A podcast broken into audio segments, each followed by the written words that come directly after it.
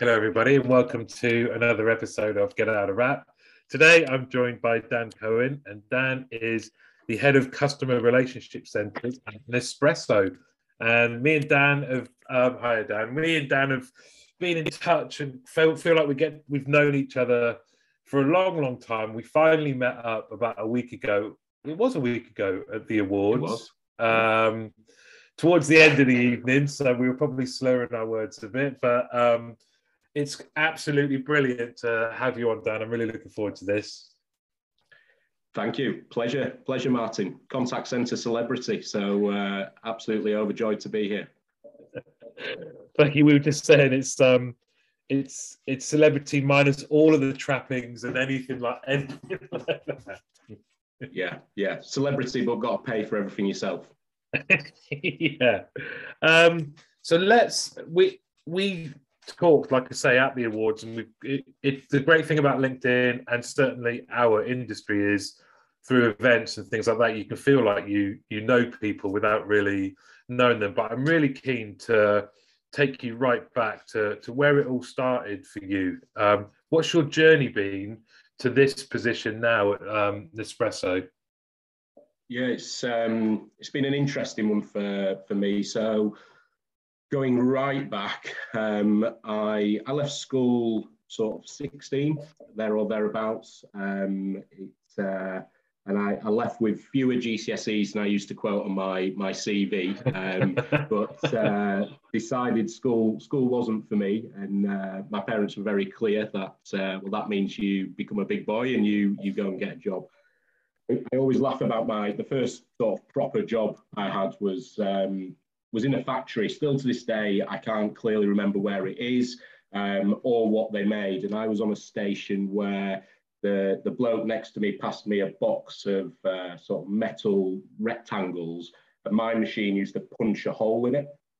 And I passed, it on to the next person. No idea what we made. It was really old school. There used to be a bell that rang for break time and, and lunch time there was still a smoking room at, at, that point where everyone sat and had the lunch in a, a cloud of uh, cloud of smoke. Um, and about three or four weeks into that, I thought there has to be more to life. I'm, uh, I'm, I'm, I'm surely destined for more than this. So I decided to leave, and I became an apprentice joiner, um, but a shuttering joiner, which is slightly different to the the carpentry you'd, you'd find in your house um, and it's working on um, large buildings. So I worked on Bridgewater Place, which uh, at the time was just a hole in the ground. It's the largest building in, in Leeds now, and it's created a bit of a wind trap. Um, and worked on there for around about a year. That was a, a real period of having to mature, working with sort of I mean, I was 18, 19 at the time, working with 30, 40, 50, 50 year old, predominantly blokes yeah. Um, really uh, educated me in things I uh, I knew nothing about as a as a naive young child. Um, and uh, yeah, did that for around about a year. Wasn't very good at it. Um, pretty bad at, uh, at shuttering joinery. Um, so I knew it wasn't going to last an awful long time. Nor was I um, probably cut out for being out in the cold and the rain for for 12 hours a day. Um, so the, the company actually um, went into administration. So the first thing they did was get rid of the apprentices. So I then needed to find something else. Um, and I went on to become a door-to-door salesman of gas and electric um, around about 19 years old when I was doing that. Um, commission only, no base salary. You you had to sell each day, working Monday to Saturday. Um, no no holidays or annual leave or any benefits like that. Um, but I have to say, in terms of um, helping me become the person I am today, what what an experience! Um, I wouldn't necessarily recommend it as a living, but when people talk about imposter syndrome, there is no better way to get over it than having to knock on a random person's door and have absolutely no idea who's going to answer and start talking to them about gas and electric. yeah. Um, a, a, real um, sort of character character building. It wasn't as bad as people would necessarily expect. Not many people close the door on you. Um, some great stories, probably more for the for the pub Martin in terms of how some people answered the door, um, and we're quite comfortable to to do so. But uh, yeah, that was um, was a great great experience. But after nine months to a year of that, um, yeah, that was uh, that was kind of my fill. Um, and then I moved into to contact centres, sort of fell into it, needed to find a job, and um, there was a business in Leeds called Ventura, um, which you may or may not remember. I think mm. since become Capita. Um, and I worked on the British Gas campaign as a as an advisor on the phone, and I, I, I was a nuisance. Um, that place was. uh, it was kind of like an extension of school, if I'm honest with you. And yeah, we we messed about. We learned every trick in the book to avoid being productive. Uh, the breaches they were called, used to ring me regularly and literally say, "Get out of wrap." Um, nice. Which is why I've always always enjoyed this uh, this title because it's been uh, shouted at me many many many a time. Um, and yeah, I was there for uh, for well over a year actually, um, until the fact we were we were such a nuisance that it caught up with us, and they uh, they sort of gave us the option to uh, to improve or exit, and um, many of us decided to uh, to exit at that point as there was a bit of a shift in in management and culture, rightly so, by the way. Um, but I always look back on that with fondness because there's not many tricks I don't know now, which yeah. have uh, assisted me in in where I am. Um, and then I decided to get a little bit serious. So I'm becoming a little bit older, slightly more mature. Um, I'm still borderline whether I'm mature yet, but uh, slightly more mature. And I suddenly had a realization that the contact center, if you wanted to accelerate your career, if you just didn't mess about and work hard, the opportunities were were huge, and you could sort of um, stand out quite quickly in terms of, of, finding that next step. So I thought I will I'll buckle down. I then joined um, a company called Enact, um, which is a legal legal organisation. It's the largest um, mass conveyancer um, in the UK, and effectively it's it's an outsourced um, legal company for all the for all predominantly most of the high street banks. Um, and uh, they outsourced their their legal work then and started on the phones, um, knuckled down, worked really hard, moved into complaints, um, led the complaints team there for, for for longer than anybody should do for their own sanity, working in uh, working in the complaints sector. Um, identified as, as talent, moved into the operation as a, as a team manager, working on equity release, which was fascinating, um, and then into becoming the operations manager. And I managed to get to ops manager by the age of about 24, 25, something like that, which looking back seems absolutely crazy. I suddenly had the client relationship um, piece with, with three huge, well, four huge clients in, in the end. And I was sort of rocking up to, to dinners um, as, a, as a young 24 year old and people talking about the holidays and these amazing places that were going and uh, asking me. And I was planning a trip to, uh, to Malia with the lads. So uh, there was a bit of a, a, discrepancy, but again, really, really good at accelerating um, how mature you were. Um, there for, for six and a half years or so, loved it. Um, wasn't particularly well paid, but the, the culture and the people were absolutely amazing. And that's where my my love of the office and the community sort of comes from. We we some of my best friends still to this day. Um, my partner, you know, I met all of those guys at um, at Enact, and we, we used to go out and have some great laughs together. We worked really hard, but we played even harder. So loved it, but um, knew that I sort of wanted to go on and, and progress more and more. Um, I moved over to uh, another out, an amazing organisation called StepChange Debt Charity. So completely different from the legal sector, moving into the third sector, charitable organisation, the the largest debt uh, free debt advice organisation in the country, which by the way is really prevalent to what's going on mm. at, at, the moment in, in in the world. And if anybody listening is is struggling in any way, what an organisation that will help you with with no judgment. Um, and yeah, had an amazing time. Again, still to this day, the, the group, my peer group from there, we're, we're in a WhatsApp group and um, incredible relationships with them. And, and probably found um, the, the, the leader who inspired me the most and really wanted uh, and really encouraged me to, to work on leadership and become a, a better leader. Lorraine Dunn, who, who would be amazing on this podcast, um, far better than I. Still to this day, we call her the gaffer. Um, haven't worked for her for six, seven, eight years, but she's she's still the gaffer. Um, and yeah, really, really inspired me in sort of the two, two and a half years I was there.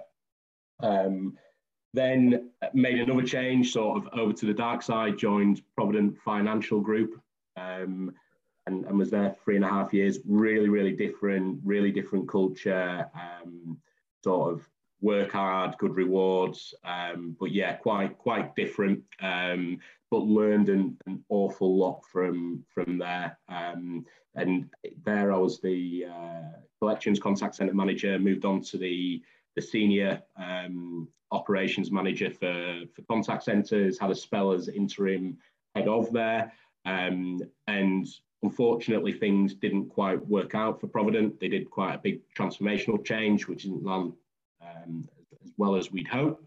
So I took voluntary redundancy from there after after that period in financial services, and then yeah, things led me to to Nespresso, um, and I've I've been with Nespresso for just over three years now. Love it, amazing. I should be clear, I'm I'm here in the capacity as as Dan Cohen, so my views are that of me rather than Nespresso, but um, an incredible organisation moving into FMCG um, head up the customer relationship center there. Um, and yeah, just um, yeah, thoroughly enjoying it. You know, the the, the contact center um, life has got me me hooked in. People speak to me about different opportunities, and I say.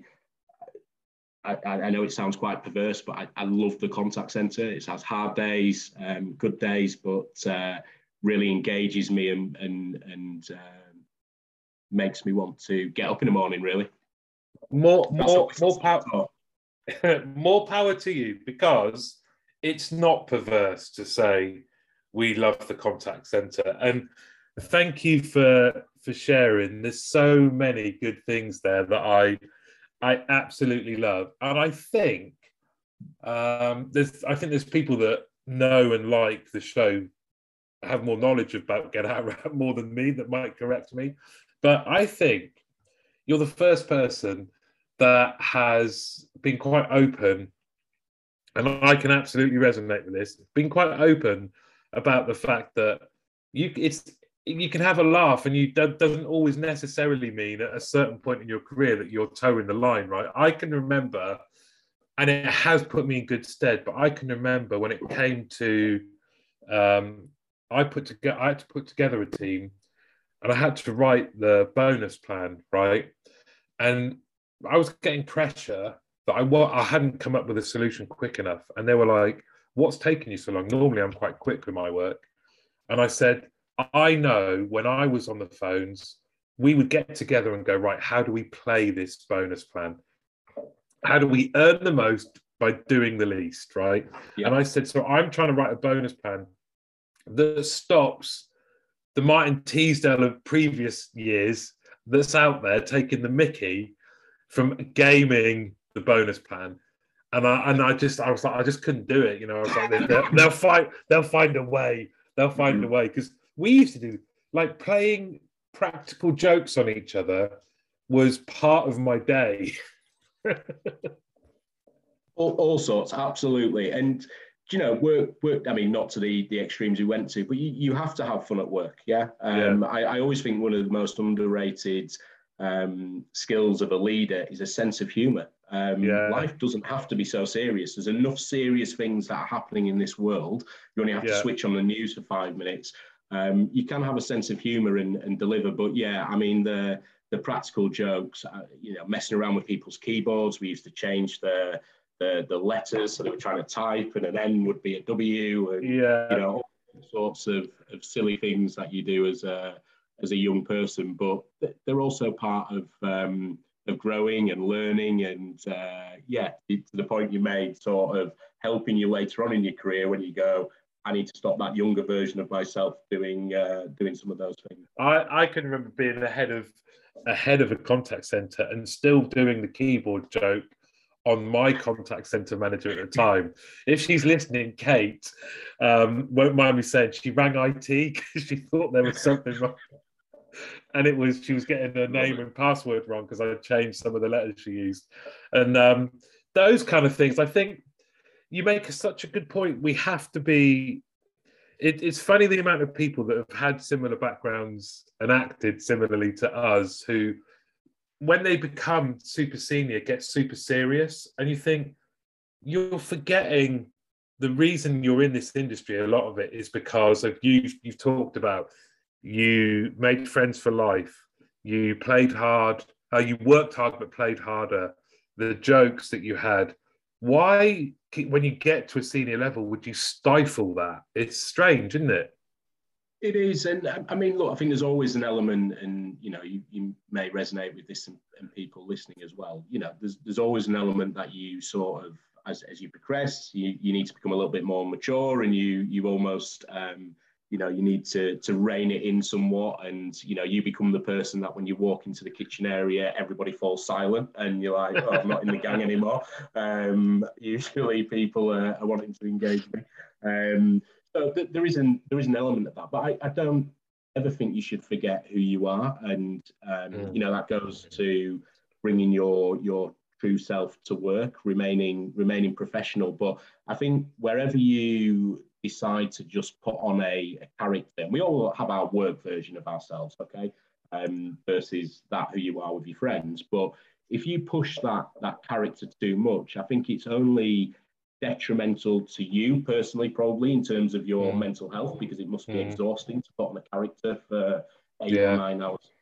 Um, and you'll probably get found out um, because mm. what what makes you unique, what what gives you your talent, what gives you your skills is being you. Um, and I think wherever you try to hide that that too much, and that's not to say that you don't need to have the the skills of managing upwards and stakeholders and knowing your audience. We all know those people we could play the practical joke on. So to your point, you could do it to Kate, but there could be Bob in the office who you would never do it yeah. to would break loose. But I think that's about being, you know, showing a level of emotional intelligence and, and getting to know people and, Spot and on. yeah. you can do with them. But yeah i just I, i'm always of the view life doesn't always have to be so serious. Like mm. you know we're, we're not here for a long time unfortunately. Um, and we can work hard we can be successful we can achieve great things but we can have a laugh along the way. Yeah, yeah surely surely. Yeah.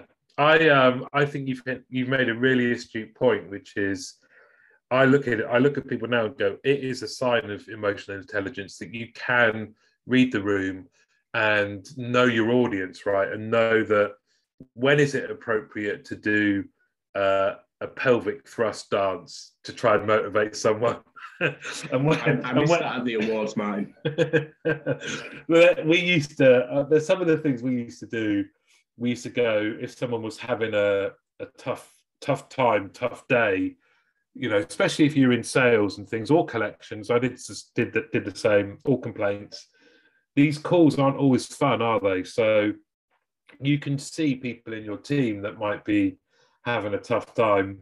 Me and another, this is when I was a team leader. Me and another team leader would go. Do you think they need the dance? And we would just go round on either side of them and do this really weird, do some really weird dancing. And uh, you know, you just think those sorts of things yes, we need to be inclusive and mindful of other people's sensitivities and things like that, but not to the point that you can't have a you can't have a laugh. Not at someone's expense. Uh, most of ninety nine percent of the time, it was at my expense. You know, it was um, you'd be putting yourself out there as the as the fool to try and um, entertain yourself, but also entertain the team. Absolutely, and it start it starts to um, what I'd, I'd, describe the sort of frame of the culture. Um, so, you know, for the, the culture for me is always that purpose and the why, and, um, you know, why are we turning up to work and what's giving us the drive to do it and what makes us want to, to get out of, um, of bed in the morning, and that's kind of the picture. But picture's brought to life sometimes by the frame around it, and I I always look at some of that stuff you've just described in terms of of being the frame, that bit of fun, that bit of light relief, and you're absolutely right. As um, you know, probably predominantly contacts and center leaders. I think other leaders look at us sometimes and go, "These lot have, have absolutely lost their mind. Why are they dressing up in that silly outfit? You know, you know that's not not very serious." But those light-hearted moments can can go a long way for somebody who's had a, a really tough day. And to your point, some of the calls are and not easy. Um, yeah. You know, collections is particularly difficult, and not just from a point of view of somebody um, shouting at you, but actually you can hear really heartbreaking yeah. stories of, of the situation somebody's in, mm. and we're only human, and it, it takes it takes its toll on us. Um, but yeah, those those light-hearted moments and, and, and having a laugh are just crucial to life anyway. Um, I'm somebody who likes to have fun. I, la- I love laughing. Um, hopefully, if it does make you live a little bit longer, I should reach a ripe old age because um, I, I, love a laugh and a joke. But uh, yeah, I, am absolutely, uh, absolutely with you um, on that. It's brilliant, and uh, I'm, I'm, looking forward at some point in the future. I need to see this hip thrusting dance at, uh, at awards or something like that. yeah, I um the the dad dancing I did with a proper where we had like a proper um, teacher um, was a bit of an eye opener, really, because I said, I said, "Can I freestyle?" and she was like, "Absolutely not. No, you, you you cannot freestyle. I've seen it, so you need to just follow the program." I was going to say your um, your career story I found really um, inspirational, and just that it's you know you made some brave decisions at a very young age, kind of like go, leaving leaving the factory going to work as a, a joiner, like you say, I've, I've worked on a building site as a young student actually, and that was, and yeah, like you say, and a real eye opener. They did not take any prisoners, and if you couldn't handle their grief, then it wasn't the place for you. But you you did all of that. The door door to door sales, again, we we used to get a lot of people into the contact center from that world, and you know one thing that they're not afraid of hard work and they're not afraid of rejection and they're good at um, trying to make a connection. You you did you did all of that and i know something that you're really passionate about is that our industry the entry into it and then the growth afterwards right is something that we probably don't talk enough about and we need to especially right now yeah absolutely it's it's kind of um rather than a badge of honor, it's, it's sometimes looked at as a, as a badge of shame. You know, I, I, I only work on the phones. Um, actually, the, the, the skills that you learn from being in a contact center, and, and I'm really passionate about the fact that not only from a, a professional point of view, but actually for society um, and, and you as a person and, and how you can deal with life because you know away from you know we'll come on to the opportunities but working on, on, on the phones in, in whatever guise or on live chat, you know, working in the contact center, um, a you're, you you don't know what's going to land in your lap from a from a customer perspective, which builds a great amount of resilience, objection handling, um, uh, thinking on your feet, being creative, um, navigating endless systems. You sort of become a tech genius over overnight through force with you know, many a tab open and, and sort of anyone from outside the contact center who comes and does a bit of call listening, sort of minds blown of how these people sort of. I just need to log on to these 17 systems. Yeah, yeah, yeah. and sorry, the 18th as well now, um, because they've asked this question. So, and we're getting better at that, right? We, we're, we're looking to improve that, and technology is another part of that. But you, you start to learn all of these skills, but then also the, you know, uh, quite rightly, and, and again, I'm a massive advocate of this, the, the inclusion and belonging piece in terms of um, business as a whole. But I feel like we've had that for a long, long time in contact centers, mm. sort of the demographic of a person that you could be sat next to who's in your team. Um, you, you get a real cross section of, of, of the country really and, and yeah. people from all different walks of life. And I've, I've learned more from the people um, around me than I could ever put into the words and you know my understandings of, of different cultures and religions and um, you know all of that sort of stuff and neurodiversity of the different people who come in and, and the way they look at things. I just find it a, a, a really special place for for really growing as an individual. And and of course people start at, at, all ages but for me as a as a young person entering entering that environment um, I, I really truly think it, it, allowed me to develop and, and, and try to become a, a, person with more breadth in my life than maybe I would have done from just my my peer group at, at school or just being on a building site which has got a very typical demographic of of men of a certain age um, sort of talking about a certain topic regularly and um, to sort of this explosion of, of, of different people.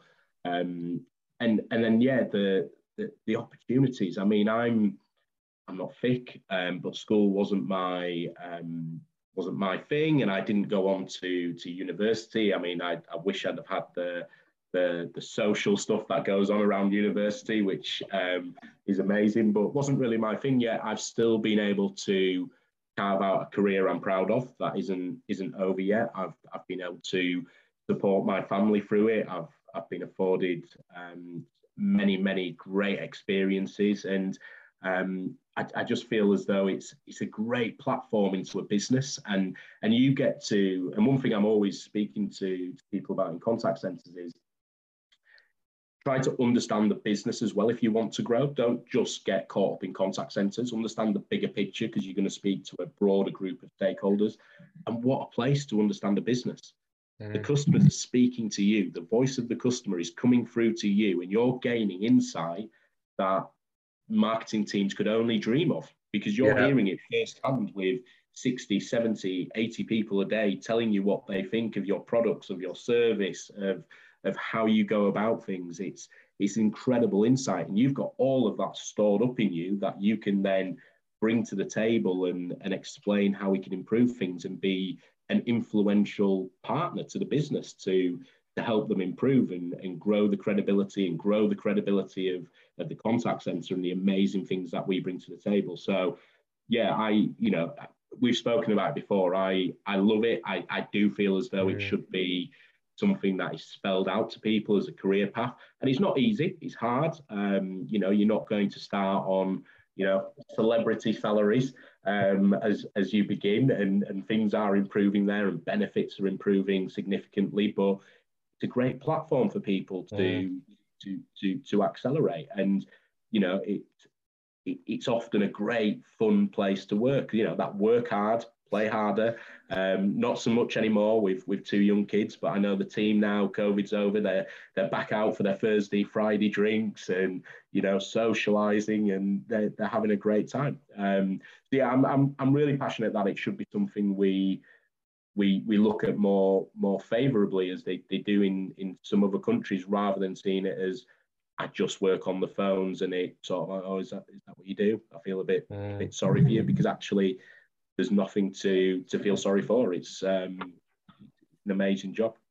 I I completely agree, hundred percent. And you make such a good point around the the insight that you can gain into how your business is, the services and products are being received, how different marketing campaigns land, how service proposition changes are responded to by customers and one of the things I used to say to my teams, and having been like you on the phones, you need this occasional reminder to lift your head up, right, and go because you can get quite narrow, right, and just think, yeah, right, here comes another contact, deal with it, move on to the next, deal with it, move on to the next.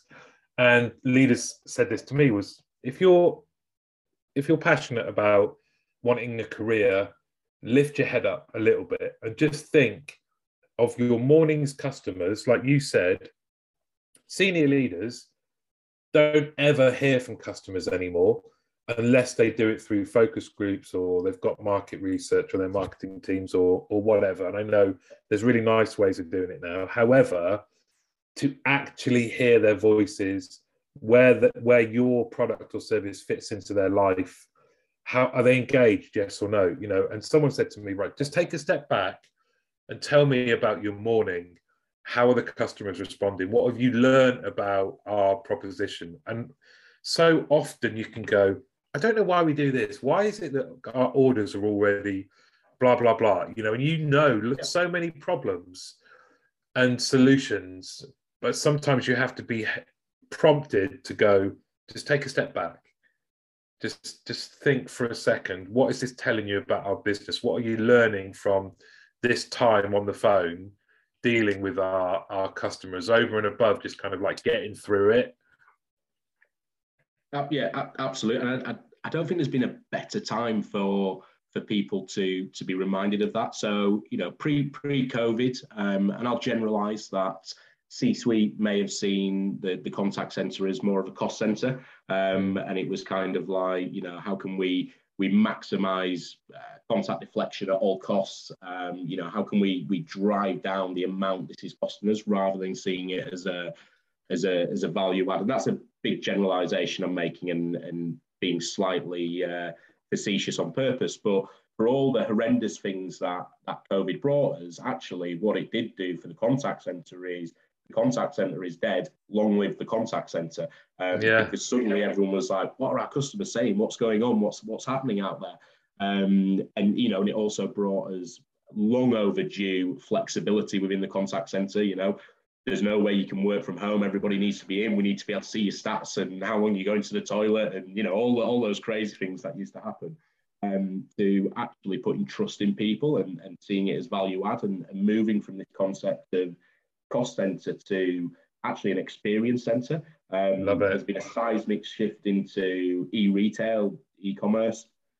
Actually, this is the point our customers are meeting us. Um, and now everybody wants to know what, what are our customers saying, what, what, what are they telling us about? And it's a great opportunity for people working in the contact center to that exact point you've made. Pause, put your head up. This is what they're saying. And, and again, it starts to, um, to, to, to build your, your career for you. And actually, okay, this person's got great insight.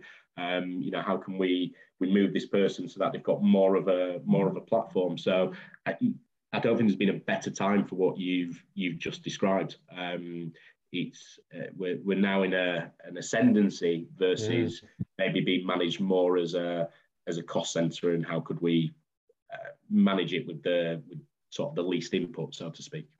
I love I love that relationship center. That's just spot on. And of course, it's your title, isn't it? Head of Customer Relationship Center. And it's it's funny how words are so important because straight away the emphasis is on that customer the being at the center of customer relationship and that's so important absolutely and you know words are important in terms of the the, the scene it, it, it sets um, you know everything from we we don't we don't call um, the the, our guys who are speaking to customers or on live chats or on social advisors. They're, they're coffee specialists. Um, we, we want to elevate what it is they're, they're bringing to the relationship nice. to, to, our, to our customers. But even our um, you know, outsource, um, outsource work or BPOs, um, we, we always describe them as partners. Um, mm. And I know that's a very subtle, um, or even our technology providers, they're, they're partners. Um, we're in this together, and actually, the words are, are, quite important to make sure that we're all in it together um, and we're all working towards the, the same same purpose. So, yeah, relationship is is key to us where where I am at the moment. Um, but it, it's wider than just the customers. It's it's everybody um, making sure they feel as though they are they are part of what what we're trying to achieve, be that in house or or the partners we have working with us to to deliver our service. Can I ask you about um, your gaffer then, and uh, the person you still call gaffer, Lorraine Dunn? You said, I think. Um, what what was it, or what is it about her that led to this kind of? Because I think I, like you, I've got someone that I can point to and go, they were there at the right time that just unleashed something in me. What what is it about Lorraine? Good question. Um, and uh, hi Lorraine, if you end up uh, watching this, or Gaffer, I should say. Um, I don't know. I think it was it was just that timing piece. I think um, she had a, a great level of of experience. She was somebody who was quite different in the charity and, and was quite aligned to my values. She'd um, she'd been in financial services for, for a long time prior to, to joining StepChange in, in the third sector, and she's still there now.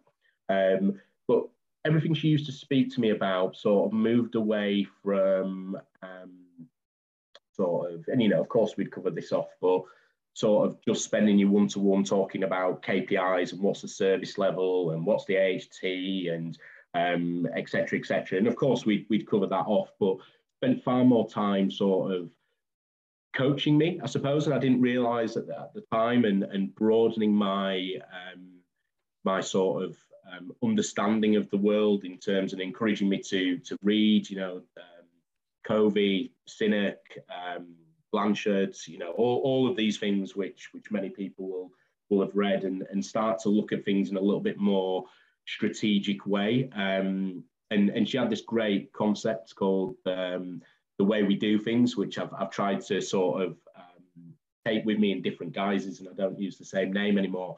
And it was kind of a, a structure that included all the things that people would try and do now well-being culture performance all these things and I, I said why do you call it the way we do things and she said because at some point we're going to get so good at it that other people are going to ask us how we do it and we're just going to say it's the way we do things. Um, and she she just um, yeah inspired me, spoke to me a lot about what's the legacy that you want to leave behind when you're going into an organisation. Um, you know, we a lot of us end up in a bit of a, a cycle, um, and I, I, forget the the person's name who was on your, your podcast, and he spoke about sort of year one building, then embedding, then sort of in, enjoying it in these sort of three year cycles, which mm. Alex Ferguson used to speak a lot about as well in terms of how you build. And a lot of us end up in those three year cycles and then maybe do a cycle in a bit or two cycles and move.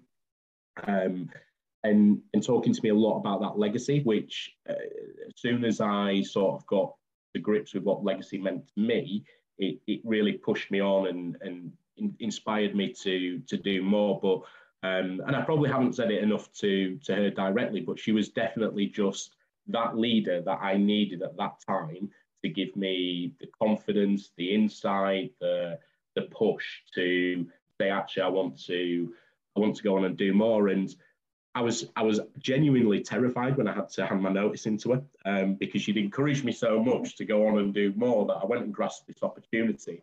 Um, and it was only after two and a half years, and I probably felt like I, maybe two years actually. I should have been there a little bit longer, but her, her approach to that was incredible. The way she she took the resignation. I'm I'm pleased for you. How do we get you prepared for your for your next role? And, and the biggest testament I can give to her was I was only on a month's notice, and the new organisation wanted me as quickly as possible. But I thought there's no way I'm leaving the gaffer in the lurch. So I told them that I was actually on a three month um, notice period, but I could probably negotiate it to two because I wanted to, to even you know I was going for more money, more opportunity. Yeah. I, I, you know that was the the loyalty that she she built in me. So a bit of a rambling answer, but I probably can't pinpoint it exactly. But you you might have had that experience where there's just a leader who does something, um, and I can't quite put my my finger on it. I don't know if I'd ever be able to replicate it. It just it was just the person I needed at that time to allow me to go on and achieve what I have done and hopefully achieve achieve more as as I progress my career. I love it. I love it because it's very similar. I'm sure there's lots of people listening that um, will get will have had similar leaders. And for me, what you've expressed there comes down to the moments that we spend with people um, in whatever the relationship is, whether it's leader, um, in, you know, like you, the people that you're managing, it's more than numbers. It's about the relationship and it's about developing people. And it's also understanding if we look back, you know, as is our want sometimes on this podcast, when you look back, you you look at key moments, right? And I know for the teams that I've managed, I talk to them about you'll get you'll get a, presented with key moments.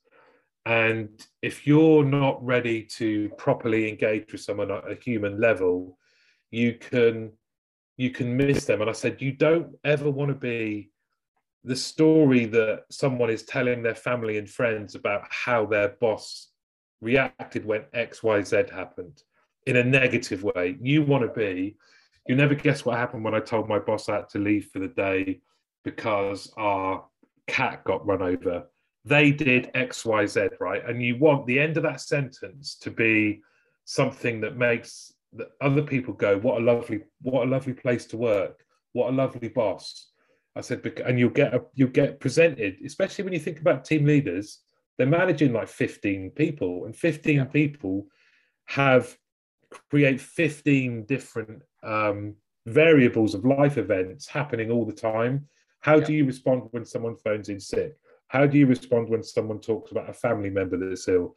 How do you respond when someone says their child has done something good or bad, or they're challenged by X, Y, and Z? how you show up at those moments that's leadership not whether you're talking to someone about the fact their aht is 10% higher than everyone else's that's that's not leadership yeah absolutely and i think you know what's what's key to remember whatever your fancy job title is you, are a human like everybody yeah. else um, and and actually um, being human goes a long way. Um, and you know, we wherever I've been, we talk about culture and well-being, and um, you know, we all have um, sort of frameworks of the way we want people to be. And I, I sometimes look at it and go, if you remove all of that, be a human. Just you know, we all know how to be. Um, or most of us know how to be a decent, understanding human, and whatever your job title is, um, there's nothing wrong with that. Uh, well, there's nothing wrong with it. It's, it's, what you should try and do. Now, of course, there's the pressure of, um, you know, we're, we're working for a business, we're being paid a mm. salary, and, and we mm. need to um, make sure we we deliver. But you can do that while still being um, a, a, good person and, and being understanding rather than just just crack it. And in the long run, to your point, I think you'll win because that person goes away and says, wow, that, that person was really understanding, did the right thing for me, they immediately want to do more for you and go above and beyond for you versus, um, you know, if you've taken a different approach, they're immediately turned off and think, I want to do the bare minimum for this person because they couldn't be there for me. So you actually lose out in the in the long run as well. Um, but I should also be, you know, it's it's tough. Like no one's born know, knowing how to be a leader. Like at points, yeah. I've, I've probably been a really bad leader. Um, not probably, yeah, I, I, so. I, have been, and I've had to learn as I go, and I learn all the time. I still wouldn't say, you know, and I don't think I ever will be. I'm the perfect. I get things wrong um, regularly, um, but I I hope my team when they're they're listening to this. Um, we, I have a very open dialogue with my team, and you know, feedback works both ways. Um, and every day you, you, you're learning. And when you start out that leadership position and you think about being a team leader, quite a lot of the time you get given the job because you were good at you were good on the phones or whatever. And, and again, the industry is getting better at sort of um, finding people who've got the right attributes to be leaders. But you sort of get this job title and go, there you go, there's 15, 20 people, you're now the leader. And you go, oh, great. And you go and sit down and look at all these people and go, me boss, you do. Um, you know, and, and, you sort of, you, you learn and grow from there. And, um, it's, it's okay to be really aware of that. Um, that life is all about about learning. Um, one of my favourite videos is um, Michael Johnson. Uh, uh, I forgot his name. Um, basketball, Michael Jordan. Um, yeah. Michael Jordan, you know, widely regarded as one of the best basketball players of, of all time. There's a great Nike advert from the early 90s, um, which is him talking about the fact um, he was given the, the last throw 26 times and missed it 24 and missed over 300 shots in his career. But all of those things helped him become the amazing player he was from all those failures that he he had. Um, and that's what life is. You live, you learn, you grow. Um, and as I've moved from each organization, I like to think I'm a, a reinvented person of myself and I try to become a, a, better leader everywhere I go. So for anyone who's listening who's first embarking on it, it's, it's okay not to, to, to know um, quite what you're doing. You will learn, you will grow from people around you, and, and hopefully you come across those great leaders like the gaffer that give you the inspiration to to really kick on. I, we you told me um, at the awards actually about the kind of you've been given the title and then you're right and you're like right I am the leader so uh, let's get going. Yeah, yeah. And, it's, and the, um, sorry, go on. No, I was just going to say the Michael Jordan um, advert for those people that are maybe much younger. Go and check it out. It gives it'll give you goosebumps because yeah, it's that kind of win or learn men- mentality, isn't it? And that every every time it's not worked, it's just an, an opportunity to to learn. And I, I absolutely I love that. And you you can tell that you've embodied that throughout your throughout your career, but with a it seems like the the right outlook and and mentality. And do you bring that to bear in your culture now? Yeah, I mean, I, I, like to hope so. We're we're we're really dedicated to to creating a, a great place to work um, in in terms of culture, and you know, I yeah, I, I, like to think that I I do, and and you know, we're not we're not perfect, um, and we're always working on how to improve things, but um, yeah, you know, absolutely sort of encouraging people to be to be open, to be honest, to try things um, and, and, keep people engaged and and try and keep create that purpose as to to why we're we're doing what we do and and have some some fun along the way as well. Um, it's really really important, really important. Do you think the could you have envisaged when you were the mischievous agent with your mates that you'd now be at a senior level? No, I mean even even before then, um, you know, and who knew where life was was going to take you? But um, you know, for for me, and it's different for everybody. I've I've probably exceeded the expectations that that I had, that my teachers certainly had going back to school. Um, you know, by the way, there's absolutely nothing wrong with this job, but the, the usual the teacher saying, well, you're going to work in McDonald's, um, which, by the way, is a great career. Again, a little bit like yeah. contact centres, people yeah. accelerate through through there. But um, no, I, I, it, it has surprised me, um, but I've, I've, I've loved it. And that's why I'm so passionate about the industry and the, the opportunities mm. it, it affords people. I'm nothing special.